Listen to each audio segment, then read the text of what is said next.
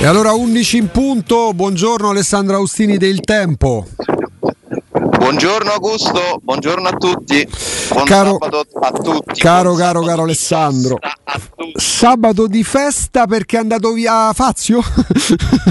No, no, no, dico sabato di sosta. Ah, di sosta, ho capito di festa. Credo nella storia degli ultimi boh, 20-30 anni che c'è una sosta di campionato a fine gennaio. Proprio. Vero. Tala, vabbè, però con, con, lo stage con Balotelli che torna nel giro della nazionale era anche Ma giusto. Stai scherzando? Ma Div- stai scherzando? Diventa anche di festa. Alessandro, ehm, ho rivoluzionato la classifica delle grandi operazioni fatte da Walter Sabatini. Perché se prima per me al primo posto c'era Geco, al secondo posto c'era Alison, Geco per rapporto qualità-prezzo durata nella Roma, al secondo posto Alison per ovvi motivi, terzo posto se lo litigavano Marchignos, Salah e Strottman, ora di diritto tra le operazioni fatte da Sabatini per la Roma, almeno al terzo posto arriva Fazio alla Salernitana. Eh, è vero, è un gesto molto romanista. Mazza. È quello di Sabatini. No, a parte gli scherzi non è ovviamente fatto in quell'ottica, però è una storia che si chiude, una storia che si chiude molto male, molto antipatica è diventata questa vicenda, perché quando poi addirittura un giocatore si mette a far causa alla società, è stata una situazione gestita male da tutti, a cominciare da chi rinnovò quel contratto, secondo me, senza alcun motivo. E un giocatore, tra l'altro, insomma, che il suo contributo alla Roma l'ha anche dato, quindi poi se ci vogliamo un attimo estraniare da qualsiasi tipo di commento morale. Uh, è anche un peccato no? che certe storie debbano finire così perché Fazio è uno degli 11 titolari di Roma a Barcellona eh, però si, si, chiude una pagina definitivamente meglio così, meglio per la Roma la Roma ci guadagna, risparmia dei soldi è un giocatore che stava, lo pagavi per allenarsi cosa che continua a fare Santon e problemi suoi adesso, problemi della Salernitana. La Salerni, due anni e mezzo di contratto, problemi per la Salernitana, mi verrebbe nessuno glieli augura la Salernitana, però insomma si chiude, si chiude una storia, ehm, la definisco pure un po' simbolica perché la Roma a un certo punto, magari a volte anche andando a prendere delle decisioni per taluni calciatori, eh, forse troppo drastiche, ha deciso di, di rompere con un certo passato tecnico. Eh? Perché poi tante volte col passato, per esempio lo stadio, abbiamo anche discusso, insomma argomentato. Questo caso ha detto da questo momento in poi con noi c'è soltanto, ci sono soltanto quei calciatori sui quali decidiamo di puntare senza se e senza ma. E a torto o a ragione è la strada che ha deciso di percorrere.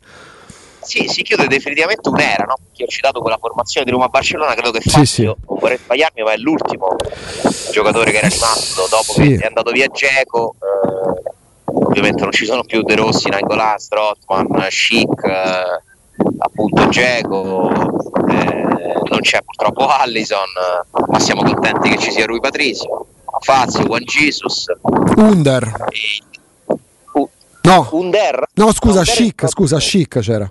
No, mi manca il terzo difensore. Eh, Fazio, Juan Gioco... Jesus, Manolas. No, gioco... Manolas, giusto. mi sono dimenticato l'uomo partita.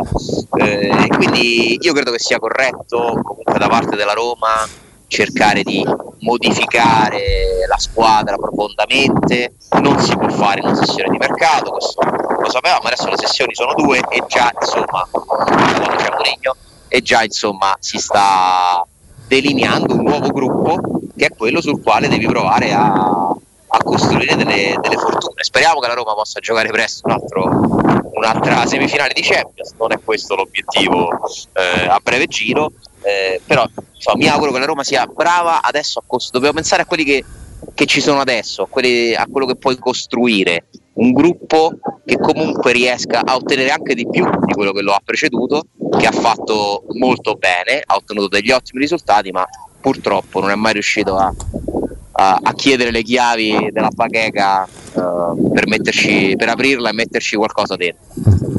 E Alessandro, chiaramente poi sei sempre stato molto aggrappato alla realtà, chiaramente attraverso il tuo lavoro quotidiano, quello della tua squadra mercato, eh, nel, nell'andare a... Ma da, mori- da morire, guarda, azzeccatissima, anche perché è vero, sostanzialmente è vero, fate un grande lavoro eh, da quel punto, anche da quel punto di vista, e, ehm, mh, non nell'andare a smorzare gli entusiasmi, ma nell'andare poi a puntualizzare su determinate voci di trattative che continuano ad emergere perché pure oggi il nome di Ciaga viene fatto. Ecco mh, propedeutica sarebbe per un eventuale tra l'altro ricordiamo sempre che mancano tre giorni anzi meno di tre giorni considerando che lunedì sera si chiude tutto anche a livello di, di, a livello di tempistiche insomma Tempo stringe, Ale, è complicato pensare che la Roma da qua a lunedì vende un giocatore verosimilmente di Avarà, anche se c'è stata un'apertura ieri, ehm, vabbè, mi evito di dire abbastanza ruffiana diciamo, nei confronti del Valencia perché Re di Dio sicuramente figlia de, de, de, delle sue volontà da parte del procuratore e il tempo anche per andare poi a piazzare un'altra operazione in entrata.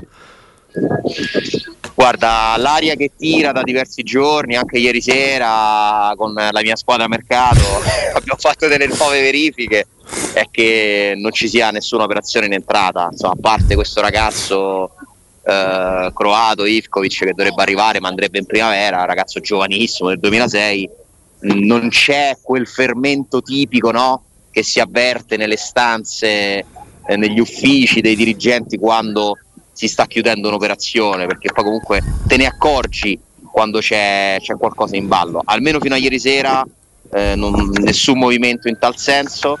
Eh, poi il calciomercato chiude lunedì quindi per carità fino a quel giorno è sempre tutto possibile teoricamente. Può arrivare una telefonata che non ti aspetti da un procuratore che ti propone eh, una cosa e decidi di farla se hai le tempistiche per farla però insomma, su Sciaga mi sento di dire che purtroppo, perché poi sarebbe meglio averlo che non averlo, non, non ci sono al momento dei margini e non credo neanche che poi così andando un po' a ragionare sul futuro possa tornare ad essere un nome di, di stretta attualità, ma questo non possiamo saperlo.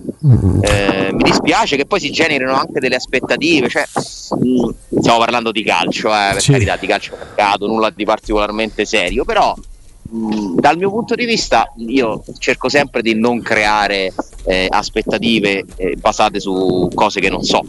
Eh, non si gioca con i sentimenti dei tifosi della Roma. Ma non dico che chi scrive di Sciaga gioca con i sentimenti però magari mm, un po' più d'accortezza almeno io lo interpreto così eh, in modo che si cerca di raccontare ai tifosi quello che sta veramente accadendo. Anche se è qualcosa di non entusiasmante perché capisco che eh, sarebbe molto meglio eh, in questi due giorni anche riempire le nostre trasmissioni discussio- discussioni di, di, trattative, ma se queste trattative non ci sono, eh, io non sarò mai qui a raccontarvele. E ripeto, potrei non sapere, eh, perché solo Tiago Pinto, la Roma, Mourinho sanno esattamente quello che succede minuto per minuto, quindi non, non mi ergo a uh, Pate o Bibbia, eh, però mi, insomma, cerco di fare eh, un certo tipo di lavoro e, e, vi dico che insomma adesso fino almeno a stamattina compresa non ci sono segnali di giocatori in arrivo ma non Ciaca eh, non c'è proprio nessuno Vediamo sì, quello che succede che con Diavara. Anche perché sul centrocampo e sul fatto che non arrivasse più nessuno, per carità, in quel caso uh, informazioni erano state giuste eh, che avevamo raccolto e evidentemente potrebbero esserle anche stavolta. Eh, quando ancora si parlava dopo Ferragosto, però Giaga ancora non è ufficiale che abbia rinnovato il contratto con l'Assa, noi raccontavamo come ragazzi il 3 agosto Giaga ha firmato il rinnovo con l'Arsenal, quindi non solo non verrà lui, ma la Roma alla voce centrocampisti non aggiungerà nessuno, tant'è che successivamente arrivò colpo, veramente 45 milioni Tammy Abram, ma a centrocampo la Roma non prese nessuno. Vedremo stavolta come andrà ricordi che anche uh, in estate era legato all'uscita di qualcuno, se non è Sì, sicuro... c'era ancora questa possibilità, ma si era capito, visto che aveva già rifiutato all'epoca il Wolverhampton, che per esempio di Avarà non se ne sarebbe andato. Poi si era fatto male pure Villar, che Villar praticamente rientrò in anticipo dal Portogallo, ricordi Alessandro? Tant'è sì, che poi lo ritrovò, eh, è tornato a disposizione praticamente con l'inizio del campionato, poi non ha giocato mai, ma questo è un, altro, è un altro discorso. Quindi il giocatore che poteva uscire, perché la Roma aveva deciso di non privarsi di Pellegrini, di non privarsi di Veretù, aveva rinnovato con Mkhitaryan, ovviamente di non privarsi di Cristante, l'unica uscita prevedibile era quella di Diavarà, ma si era capito che Diavarà non se ne sarebbe mai andato. Adesso invece che può fare? Ecco, se in entrata la situazione è quella che hai descritto, in uscita la pista Valencia è percorribile sul serio? Ma quanto dice il suo agente, sì. Insomma, l'intervista rilasciata al quotidiano spagnolo mi è sembrata anche un'intervista strategica. Eh, infatti, io ho usato, il termine, io ho usato il termine non bellissimo, però insomma, mm, no? Sembra quasi una dichiarazione d'amore. Dice, mazza, addirittura il sogno il Valencia. eh, per aprirsi una porta, un mercato, vediamo, vediamo quello che succede insomma, si, si, rincorrono voci contrastanti. Ci sono dei momenti su Diavara in cui sembra che ci sia la possibilità che vada via e momenti in cui invece la sensazione un pochino più netta è che, è che resti qui. Eh, certo, insomma, Diavara ha delle offerte, eh, se dovesse restare sta scegliendo, sta facendo la stessa scelta di Fazio e Santon. Eh? Mm, cioè non, cre- non, verrebbe messo fuori rosa Diavara, però lo vedremo in campo molto poco da qui alla fine insomma, per fortuna la Roma adesso ha diverse opzioni, eh, tornerà disponibile anche Capitan Pellegrini, eh, c'è Sergio Oliveira che è subito comunque un giocatore importante, ma l'ha spiegato, l'ha spiegato bene Mourinho, cioè numericamente questo mercato ha ridotto la rosa. Lui aveva parlato di quattro giocatori che, che andavano via, eh, Diavarà sarebbe, sarebbe il quinto, eh, ma i minuti che faranno i due acquisti superano di gran lunga quelli messi insieme di quei cinque, pure se fossero rimasti tutto l'anno, no? Reynolds, Calafiori, eh, Villar, Porca Maioral. Cioè si è fatta una scelta di qualità, si è preferita la, quantità, la qualità alla quantità. Nonostante poi la Roma avrà bisogno di, anche di quantità di giocatori perché eh, si ricomincia a giocare ogni tre giorni, c'è la Coppa Italia che speriamo duri qualche partita in più rispetto a quella di San Siro, tornerà la Conference League a marzo, insomma ci sarà un momento in cui secondo me sarà impossibile far giocare sempre gli stessi.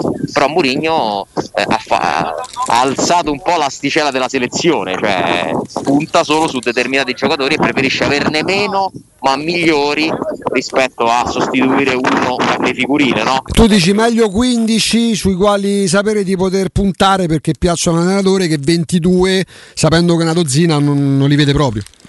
Ma secondo me sì, secondo me, secondo me tutta la vita sì, perché comunque a parte che eh, far giocare eh, gli stessi giocatori più volte comunque ti dà il vantaggio anche di, degli automatismi che si possono creare più facilmente quando un, un gruppo di giocatori eh, fa più partite eh, si conosce in campo meglio, affina l'intesa.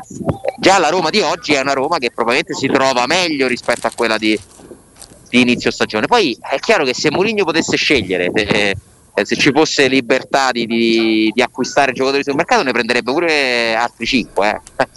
Ma questo eh, eh, a volte insomma, noi facciamo dei discorsi teorici che sono molto facili, cioè, sarebbe t- tanto facile dire vendo tutti quelli più scarsi e mi compro giocatori più forti. Ma va? Io faccio spesso questo ragionamento. No, non ci avevo pensato a questa soluzione, ma purtroppo non si può fare. Cioè, non è questo il calcio mercato, non funziona così, ma per nessuna squadra. Eh? Eh, poi a volte è chiaro che cominci a fare i confronti e vedi che da altre parti spendono 90 milioni di euro per un centravanti a gennaio, che è un'operazione comunque storica questa di Vlaovic Ragazzi, 90 milioni di euro è no, enorme, no, enorme. Esagerata oserei dire, al di là del fatto che se hanno Secondo disponibilità sì, perché cioè, dai. due Ebram, no. Vlaovic, per me no. No. Quindi viva Ebram, eh, viva anche, ti posso dire, le, le cose fatte per bene nel tempo, costruite, ragionate, io le preferisco. Cioè, credo più in una società che programma, sceglie, lavora, imposta eh, è anche paziente piuttosto che chi in modo un po', un po' schizofrenico a un certo punto prende e spende senza fare troppi calcoli, perché poi se le cose le sbagli e sono dolori. Le potremmo, le, le potremmo, Alessandro sintetizzare così, scusa, cioè la Roma a piccoli passi, con qualche acuto, vedi per esempio Abram, sta facendo quel percorso che magari uno può immaginare, magari si poteva pensare più corto perché è Murigno. Quella della Juventus, non so se è sbagliato definirla una disperazione di lusso. Cioè, devo, siccome non posso non entrare quantomeno in Champions, eh, arrivo a spendere anche 90 milioni. Quella della Juventus è una rivendicazione del suo potere. Eh, è vero quello che hai detto. Nel sì. momento in cui la Juventus sta un po' uscendo no, da, mm. dall'elite del campionato, è un segnale che tu dai a tutti, a cominciare dall'Inter. Ho letto anche qualcosa, no? che evidentemente è, è stato anche raccontato da Torino. È un segnale innanzitutto all'Inter, nel senso, cari nostri nemici, eh, se noi vogliamo il giocatore più forte del mercato, in questo momento ce lo prendiamo noi. Però poi noi adesso siamo tutti convinti che Vlaovic sia l'acquisto giusto, che farà anche meglio di quello che è riuscito a fare a Firenze perché è una squadra più forte. E se non succede? Cioè, attenzione, eh, 90 milioni per Vlaovic sono comunque una scommessa per me. Stiamo parlando di un giocatore che ha fatto molto molto bene a Firenze per due anni, ma che non ha una partita di Champions League giocata, ma forse non ha una partita di Coppe Europee giocata? Eh sì, una Fiorentina il calcio è un po' impazzito da questo punto di vista delle valutazioni. Poi ripeto, eh, ci sono delle buone possibilità che invece sia, sia l'acquisto giusto, su cui ponderanno 3-4 anni anche di, di squadra, no? eh, che, che, diventi la nuova stella. Oddio, visto l'andazzo, se dovesse quantomeno confermarsi, ma ai livelli siderali a cui ambisce la Juventus, tra un paio di anni sta al Real Madrid a 150 milioni teoricamente, teoricamente se va bene sì. Ecco, ci sono due possibili percorsi, no? quello in cui appunto diventerà un top player assoluto e allora questi 90 milioni hanno un senso perché comunque è un ragazzo giovane, eh, hai comunque messo dentro un patrimonio, ma c'è pure la possibilità per tutti i giocatori, questo vale, e questi giocatori poi per motivi più svariati non riescano a confermare quelle aspettative là. Quando spendi 90 milioni il margine di rischio devi cercare di ridurlo quasi allo zero per me con Vlaovic non è quasi allo zero. Eh. No, non può esserlo. Non può lo voglio gufare a Vlaovic. Eh. Ma figuriamoci. Eh, ce ne faremo una ragione se andrà male. Ah, Però per me il margine di rischio c'è. Cioè, la cifra di 90 milioni a me è impressionato. Cioè, se tu prendi Lukaku come fece l'Inter due anni e mezzo fa, è vero che poi rischi l'osso del collo perché abbiamo visto anche le conseguenze di quel tipo di operazioni fatte da un Inter che, che poi a un certo punto non riusciva neanche a mettersi in linea con i pagamenti. Eh, però sai che va a spendere 80 milioni, 83 milioni per una garanzia perché è chiaro che per qualsiasi calciatore tu vai a correre un minimo di rischio, anche semplicemente se si ferma per due mesi per un infortunio, però è molto più ridotto. Tanto oggi Alessandro, eh, anche a certi livelli, si ragiona su base biennale. Non è che se prendi il ventenne fenomeno tu hai la certezza che rimarrà con te almeno cinque anni. È grasso che cola se arriva al terzo. Quindi che tu lo prenda a vent'anni o lo prenda a 28, a 27, tanto se sei bravo lo puoi vendere pure a quasi 30 anni a 120 milioni, lo dimostra proprio l'Inter quando lo restituisce al Chelsea. Eh, però con un Lukaku tu riduci il minimo il, il, rischio, le percentuali di rischio. Con Vlaovic che magari diventerà il nuovo Van Basten, sicuramente per anagrafe, per quello che hai sottolineato tu, l'inesperienza. Ehm, il rischio è maggiore eh, poi 90 milioni sarebbe to- è tosta recuperarli eh. Sì, eh, I debiti delle società, le, le, perdite delle società sono dovute a parte a, alle scelte sbagliate che fanno stesse. Eh. Covid è una grandissima scusa che, vale, che, va a coprire eh, dei disastri che sono stati fatti e più sale il livello delle società e più poi i disastri hanno dimensioni maggiori però insomma dai eh, al momento non ci riguarda cioè la Roma non è una società che può andare a scegliere un giocatore da 90 milioni e quindi davvero problemi loro. Certo, vedendola da un'altra ottica si può pure dire che la Roma fa due prestiti e la Juve spende 90 milioni e quindi eh. purtroppo c'è ancora una distanza nelle potenzialità che spesso sottolinea Murigno è molto grande. Eh? Sì, è quella la, la forbice che passa la storia del calcio italiano nel senso sono stati rari e pochi momenti, per esempio la Roma la scorsa estate ha speso più di tutte in Italia, ma quella è l'eccezione. La regola vuole che la Juventus ecco, si permette anche in un momento quasi, non dico drammatico, ma complicato a livello finanziario, spese che tu non ti permetti è la regola. Poi l'eccezione è la Roma che la scorsa estate spende quasi 100 milioni, cifra che non ha speso nell'Inter, nella Juventus, nel Milan, poi dipende anche da quanto tu debba recuperare terreno rispetto, rispetto a lei. Però per la Roma anche la campagna acquisti di Franco Sensi che porterà poi al terzo scudetto era l'eccezione nella storia del calcio italiano perché quelle sono campagne acquisti che regolarmente o più o meno fanno le, le tre, perché poi il Napoli lo, lo, togliamo, la Lazio... Sono le uniche che in qualche modo riescono poi un po' a recuperare, no? Mm. È una questione proprio di, di, di, dimensioni. La Roma è una squadra di seconda fascia, poco da fare, che prova a diventare grande, che ha adesso una proprietà, insomma, tra l'altro che sta investendo dei soldi importanti eh, per cercare di, di, colmare questo gap, che ha voglia di fare grandi cose, però senza esagerare. Eh, eh, francamente mi, viene un po' difficile andare a fare eh, i conti in tasca a Prince, no? cioè, bisogna comunque dal punto di vista degli investimenti essere felici e soddisfatti di quello che succede. Poi sono sempre dell'idea che già parte di quei soldi si potevano spendere meglio, però questo questo è un altro discorso che ha anche a che fare con le, lo scotto che paghi quando arrivi in un mondo diverso, in un paese diverso. Eh, ce l'hanno un po' tutte le proprietà americane questo problema, eh, che prima che capiscano esattamente come funziona, purtroppo prendono delle belle fregature. Eh. Anzi, qua devono partire da una base che poi è propositiva, perché ci ricordiamo la guerra che fecero i tifosi dello United dai Glazer, no? che venivano dall'America, addirittura una parte della tifoseria proprio si dimise, no? come, come qualcuno ha fatto pure qua a Roma, creò lo United o Manchester. Eh, qua a Roma poi la situazione mm, è andata via via peggiorando fino a incancrenirsi, però la precedente proprietà americana eh, e l'attuale proprietà americana sono state accolte in modo trionfalistico.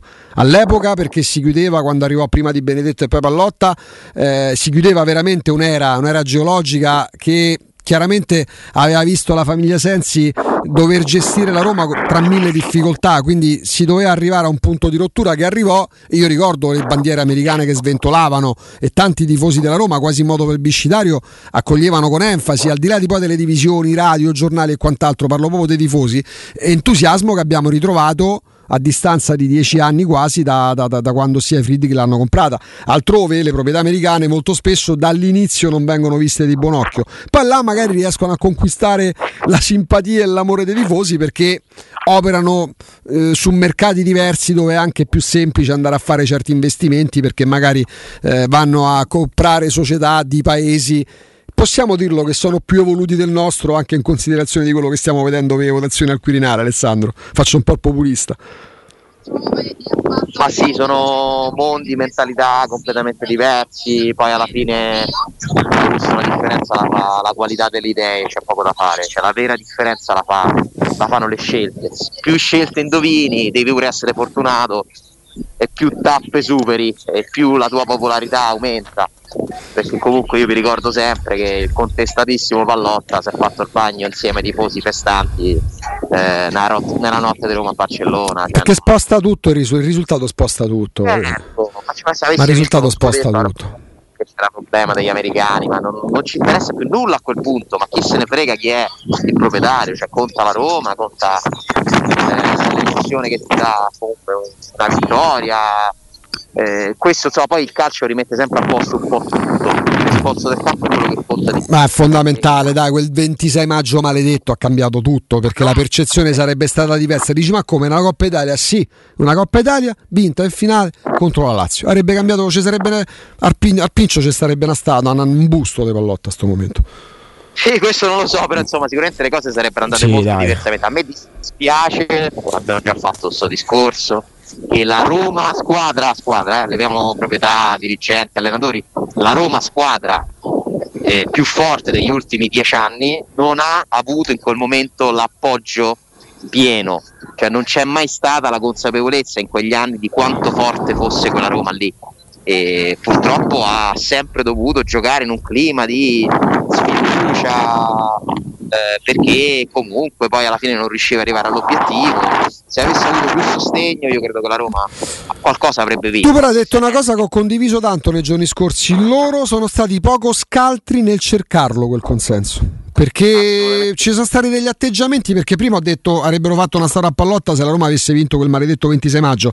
Ma pure giustamente lo, lo faccio perché lo stavo dicendo io. Ricordato poi che ci sono tanti tifosi che legittimamente portano avanti tante tra virgolette cause e quindi vanno anche oltre il trofeo perché magari eh, determinati atteggiamenti, determinate esternazioni di un presidente, di un allenatore, di un calciatore, loro dicono per me io non passo sopra questo neanche se mi porti una Coppa dei Campioni, legittimamente. Si poteva essere, sì, si poteva essere sicuramente un po' più furbi su certe cose, poi per me non sono mai state fatte con intenti di malafede. Vabbè, eh. sarebbero stati autolesionisti. Se avessero... Capire dove sei arrivato, dove sei, come anche se c'è certe cose non sei d'accordo, devi un po' derogare perché, perché funziona così. Io dico una cosa indimostrabile poi, eh perché è indimostrabile dire che la Roma avrebbe vinto con un sostegno maggiore, totalmente indimostrabile perché la Roma con un sostegno maggiore avrebbe vinto qualcosa e avrebbe uno stadio. Adesso giocherebbe in uno stadio nuovo. Questo non è successo.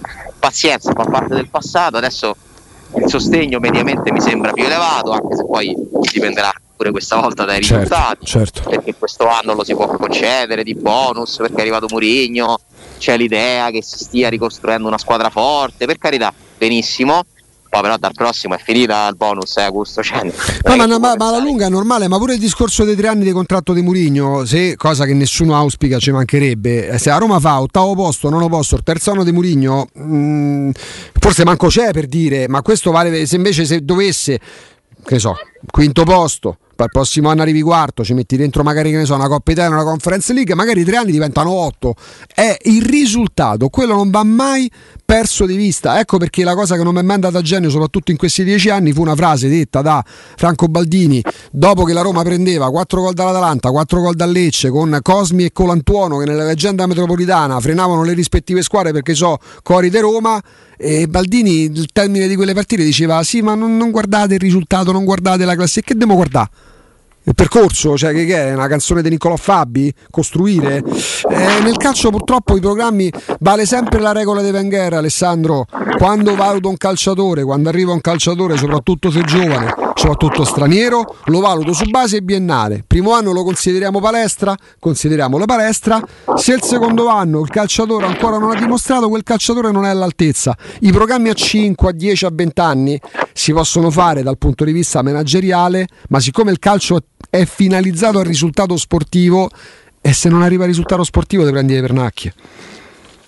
No, anche perché poi l'aspetto psicologico per un calciatore è fondamentale, se un calciatore non è ben visto, non, non rende, eh, va ancora peggio, eh, cioè, si deve sentire forte, ha bisogno di, di essere convinto di quello. Ale, fermiamoci un attimo, ci ritroviamo tra poco, c'è pure Jacopo. Vai. Alessandro? Ale? Alessandra Austini. Alexandros. Eh, non vuole parlare con te, Jacopo. Eh, sta cosa va chiarita una Vabbè, volta per tutte, però. Questo eh. è un durissimo attacco nei miei confronti perché magari voglio sapere le ultime ore di mercato che succede. Che Guarda, succede. Eh, yeah. mm, come te pare. Aia, continua a sciare. No, non stai in montagna, pensa, non sai no, beh, no, pensa, cioè, no, no direte no. Di, dire, direte no. A occhio e croce direte no. E tra poco lo recuperiamo. Stare in montagna, ma no. Ecco. Eh, occhio e croce direi di no. Lo recuperiamo tra un istante, ci sta lavorando Matteo. No, comunque il quadro sul mercato, Jacopo, quello che poi Alessandro dipingeva pure ieri, almeno per quelle che sono le tue informazioni. Poi se altri giornalisti, altre testate continuano a parlare di, di Giaga, al momento non, non si trovano dei riscontri che possono far pensare anche perché ora, al di là delle difficoltà nel vendere, perché fino a prova contraria di Avarà ancora un calciatore della Roma, anche se ieri commentavamo le parole di Piraino, eh, tempo stringe, eh? non è che manca una settimana alla fine del mercato, mancano due giorni e mezzo, Jacopo. Due giorni e mezzo, Jacopo. No, sono, sono pochi. Eh, non capisco però perché alcune testate continuino ormai con forza da 48-72 ore a perorare la causa di, di Giaga. È molto strano, ma la cosa che mi, eh, mi, fa riflettere di più in questo senso, al di là dei giochi che facciamo, dell'ironia, io che appassionato al mercato, vorrei sempre giocatori, eccetera, è che eh, per un giocatore che si muove potrebbe eh, condizionale succedere qualcos'altro, ma sarebbe tutt'altro che scontato e questo giocatore eventuale di Avarà ancora sta a Roma il tempo diminuisce. Ah. Se Diavarà tu lo piazzassi all'ultima ora o nelle ultime 3, 4, 5, 6 ore di mercato, ricordiamo si chiude lunedì 31 alle ore 20, e poi sarebbe abbastanza complicato cercare di andare a trovare gli incastri giusti, la soluzione giusta, l'occasione giusta, cioè dovresti portare avanti come ovviamente chi fa mercato, questi i dirigenti ci mancherebbe, sono per, sono, oh, stanno lì per quello, però portare avanti due, due, trattative parallele sperando che poi nella tempistica di cessione di uno possa incastri. rientrare anche non è scontato, cioè a me sembra molto molto complicato, però continuano a scrivere di Giaga, di, eh, de, de, del giocatore di Danilo Pereira del, del Paris Saint Germain sì. e di tanti altri, io resto qui in attesa e eh, osservo. Insomma. Guarda Jacopo, ci sarebbe anche la busta numero 3, nel senso, se tu ti rendessi conto che un giocatore che vuoi fortemente, che ti piace, eh, ha, eh, fa intravedere quello spiraglio, che ti dice guarda che tu in questo momento puoi prendere che non necessariamente Giaga può essere so mm, Ruben Neves, Verratti, Mandragora quindi ce li metto tutti dentro. Se tu oggi sabato, domani domenica vedessi, intravedessi la possibilità, ti facessero capire il club che può venderlo, il giocatore stesso, il procuratore del giocatore guarda che, che puoi prenderlo adesso ma puoi prenderlo solo adesso quel punto una società potrebbe con l'ennesimo sforzo dire vabbè, di Avara non di Avara lo prendo, ma al momento questi presupposti non ci sono. Mm, l'abbiamo recuperato, no, l'abbiamo ritrovato no. Alessandro Ostini, pensavo che non volessi più parlare con Palizzi, Alessandro. Io mi sentivo, tra l'altro, facevo pronto, pronto. Ma guarda, una scena brutta, proprio. Hai chiamato la SIP dopo che abbiamo secondo attaccato. Me parte tutto da quei 5 triste. euro, secondo me. Un po' triste, mi sentite, niente.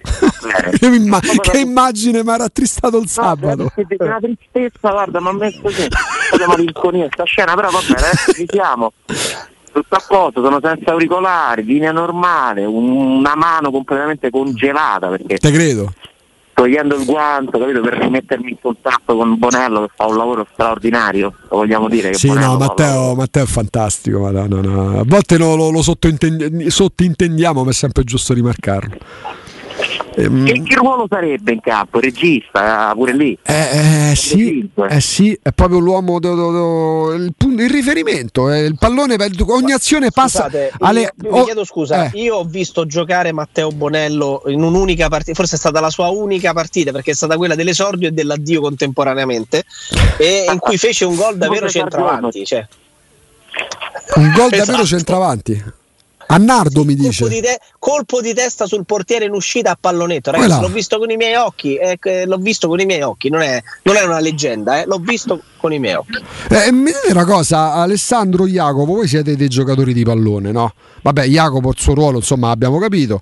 S- prendiamo la Roma di adesso, ma non per forza o perché. Beh, voi sareste se fosse un giocatore dell'attuale Roma per ruolo, per caratteristiche, non per come... ah, io, sarei sta- io sarei stato Majoral. Majoral. Adesso non c'è più, quindi non ne vedo uno. Ah, dici non Maioral perché non gioca più che a Roma. No, esatto, nel senso non vedo uno con quelle caratteristiche. Ci, ecco, eh, ipotizziamo che tu sia un, uh, uno scout e devi descrivere le caratteristiche del calciatore Alessandro Austini dovrebbe cambiare mestiere. ecco bene, bene. no, meglio che stesse no, lontano da dei campi, eh, però l'impegno c'è, l'impegno c'è e fa spogliatoio. Fa spogliatoio. Eh, eh, questa, già, e questa è già una dote? Eh? Nel calcio di oggi è una dote. Jacopo? Beh, io sarei il playmaker che manca alla Roma. Ma come saresti Patrizio? Ma quello è troppo scontato, ah. però ecco, sarei lì strutturato fisicamente. Ah, beh, è vero, lento, il massiccio. Molto lento. Molto, molto lento, lento. strutturato fisicamente, fisicamente con una discreta visione di gioco, utilizzando entrambi i piedi in maniera dignitosa, fare quello.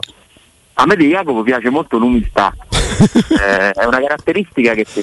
no, da parte Jacopo è un grande portiere, non... però secondo me sì, ce lo vedo come mediano, medianone, capito? Proprio quelli lenti. Sì, sì, sì, sì, fisicato lì che si mette anche magari che ti serve sui palloni alti. Jacopo, il frangiflutti. no, a me piace molto, non sto scherzando, a me piace molto lanciare il pallone, cioè ci gioco, ci scherzo, nel senso che poi capita anche in campo a, nel, durante gli allenamenti di fare, di fare questo, insomma si, si, lo si fa tante volte al giorno e diventa un allenamento, no? pur non volendo, dice non sei capace a fare certe cose, una volta che le fai 4-5 ore al giorno per 6 uh, anni, eh, inevitabilmente qualcosa migliori, no? Però a me piace molto questa cosa che diceva Alessandro, cioè il lancio sul, sulla, sul giocatore che sta davanti, che fa riferimento, cioè, mi, mi, ci diverto molto, ecco perché mi sono inventato questa cosa. Ma tu non hai fatto carriera per la chiazza d'olio, tipo film di Perdone? No. Ma chi? Te. Io? Eh. No, io non ho fatto carriera perché ero ero, ero, un po' stupidotto nel senso che quando mi, quando mi si prospettò l'ipotesi che avevo, avevo ero piccolino, eh, avevo 16, 16 anni credo, 16 anni di andare in prestito da qualche parte in giro per l'Italia. Hai detto no alla Juventus per, per, appartenenza. No, Guarda, no, vi fermo no, un secondo. Non, non, è così. Vi fermo un secondo, Alessandro. Torniamo a parlare della carriera di Palizzi, calciatore. E noi dal mare torniamo in alta montagna, Alessandro. Eccomi, Eccomi. Qui. Jacopo. Eccoci. Eccoci qua. Ti avevo interrotto, Jacopo. Stai facendo una domanda. Mm, no, Attenzione no, perché c'è. Aspetta, vi, vi, interrompo di nuovo. Scusate perché entra il volo Nino perché c'è una svolta per la vicenda Presidente della Repubblica. Sta entrando Nino al quale eh, con Jacopo e Alessandro diamo nuovamente il, il, buongiorno Nino perché hai fatto giustamente le scale 4 a 4 per darci una notizia. Eh sì, praticamente siamo vicini ad una svolta perché si va verso il Mattarella bis. Oh. Vi leggo proprio in questo momento testualmente che cosa ha scritto 5 minuti fa eh, Giorgia Meloni su Twitter. Sì. Salvini propone di andare tutti a pregare Mattarella di fare un altro mandato da Presidente della Repubblica. Non voglio crederci. Quindi, e questa in modo perentorio la dichiarazione di Giorgia Meloni sì, e oggi in mezzo... contraria al Mattarella certo. bis, però è evidente che insomma si va in questa direzione. L'elezione di Mattarella potrebbe esserci già oggi pomeriggio. Quindi dopo l'astensionismo praticato dal centro-destra stamattina, sì. dopo l'ottava eh... votazione ci potrebbe essere. Si sta maturando questa, questa scelta. L'ottavo colle praticamente, no? dopo i sette eh, colli, l'ottavo sì. colle. E Poi questa... tra poco sentiremo tra anche po- come è maturata quella di Napolitano, il Napolitano bis. Perfetto, sembra... grazie Rino per il momento con Breaking News, insomma che poi ovviamente verrà a approfondire tra pochissimi minuti. Vi ridò la linea Jacopo, Alessandro, Alessandro, Jacopo. Jacopo stai facendo una considerazione per Alessandro. Alessandro. No, no, no, stavo dicendo che era un uomo, era veramente un uomo spogliatoio e tutto, tutto lì. No? Ah. Era finita così. Era, sì, ti stavi divertendo sulla mia. Ah, sì, è vero, è vero, la la tua carriera. No, le... Quindi è meglio interrompere. Andiamo oltre, sì. No, Alessandro, dicevo. Uh, è anche abbastanza leggibile come vanno eventualmente a modificarsi le gerarchie di questo campionato in virtù del mercato che sta per chiudersi. Beh, teoricamente insomma, la Juventus fa una, un'operazione che le permette di andare ad attaccare quantomeno al quarto posto, cioè ci si aspetta questo quando vai a comprare un giocatore da 90 milioni di euro, penso, no? Un più su, francamente non credo che la Juventus riuscirà ad andare se non di una piazza Champions. Io vedo l'Inter proiettata il secondo scudetto di fila con con un discreto margine, secondo me il Napoli essendo rimasto lì tra mille difficoltà mi pare la favorita per arrivare seconda. Che tra l'altro è come se riacquistasse dopo tre mesi Osimen. Esatto, Osimen che gli è mancato tanto tanto, Osimen è un giocatore forte, eh? Se Vlaovic vale no, 90 milioni, secondo me Osimen ne vale di più. Anche se deve un pochino Mm, c'è qualcuno a questo ragazzo che spieghi un po' come ci si comporta in certi contesti. Sì, è vero. Ah, nei giorni scorsi ho visto dei commenti di Twitter assurdi dal suo profilo, insomma non ci si può mettere a rispondere uno a uno ai tifosi. Non va bene, cioè ormai fa parte della carriera di un calciatore anche la sua immagine eh, social, lo so che fa male pensarlo perché dovrebbe essere calcio, però quello mi ha un po' colpito in negativo. Per dire Ebram da questo punto di vista è un ragazzo invece squisito, insomma uno veramente che ha eh, sono paragonabili dai Abram o Osimen come calciatori. E... Ti piace assai Abram pure come atteggiamenti? Eh? Ah, a me molto perché è un ragazzo positivo, nonostante sia un po' teatrale, un po' sbracci, un po' se lamenti, anche un po' troppo emotivo, però secondo me è uno comunque a cui si vuole bene, almeno questa mi dà, questa è l'impressione che ho, e poi è un giocatore che dà tutto. Eh, non, non mi ho mai visto insomma eh, gli atteggiamenti tipici di chi si arrende. Eh, sono secondo me il miglior acquisto della Roma di Fritti, ma proprio nettamente, vabbè, non è che stia dicendo questa grande rivelazione, però sono contento che sia il centravanti della Roma, sì.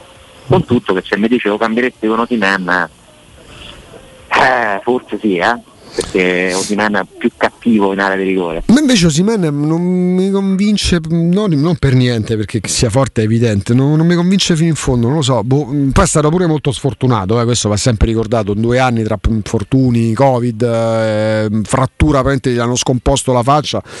Eh, non lo so, c'è qualcosa che non mi convince appieno di quel giocatore. Mm, forse la regolarità nel fare gol quando è presente, perché poi eh, questi due anni scarsi di carriera sono stati spesso interrotti da, da guai eh, fisici. Eh, sì, non è stato fortunato, no. eh, la fortuna poi è pure una componente. Eh. Diciamo alla lunga sì.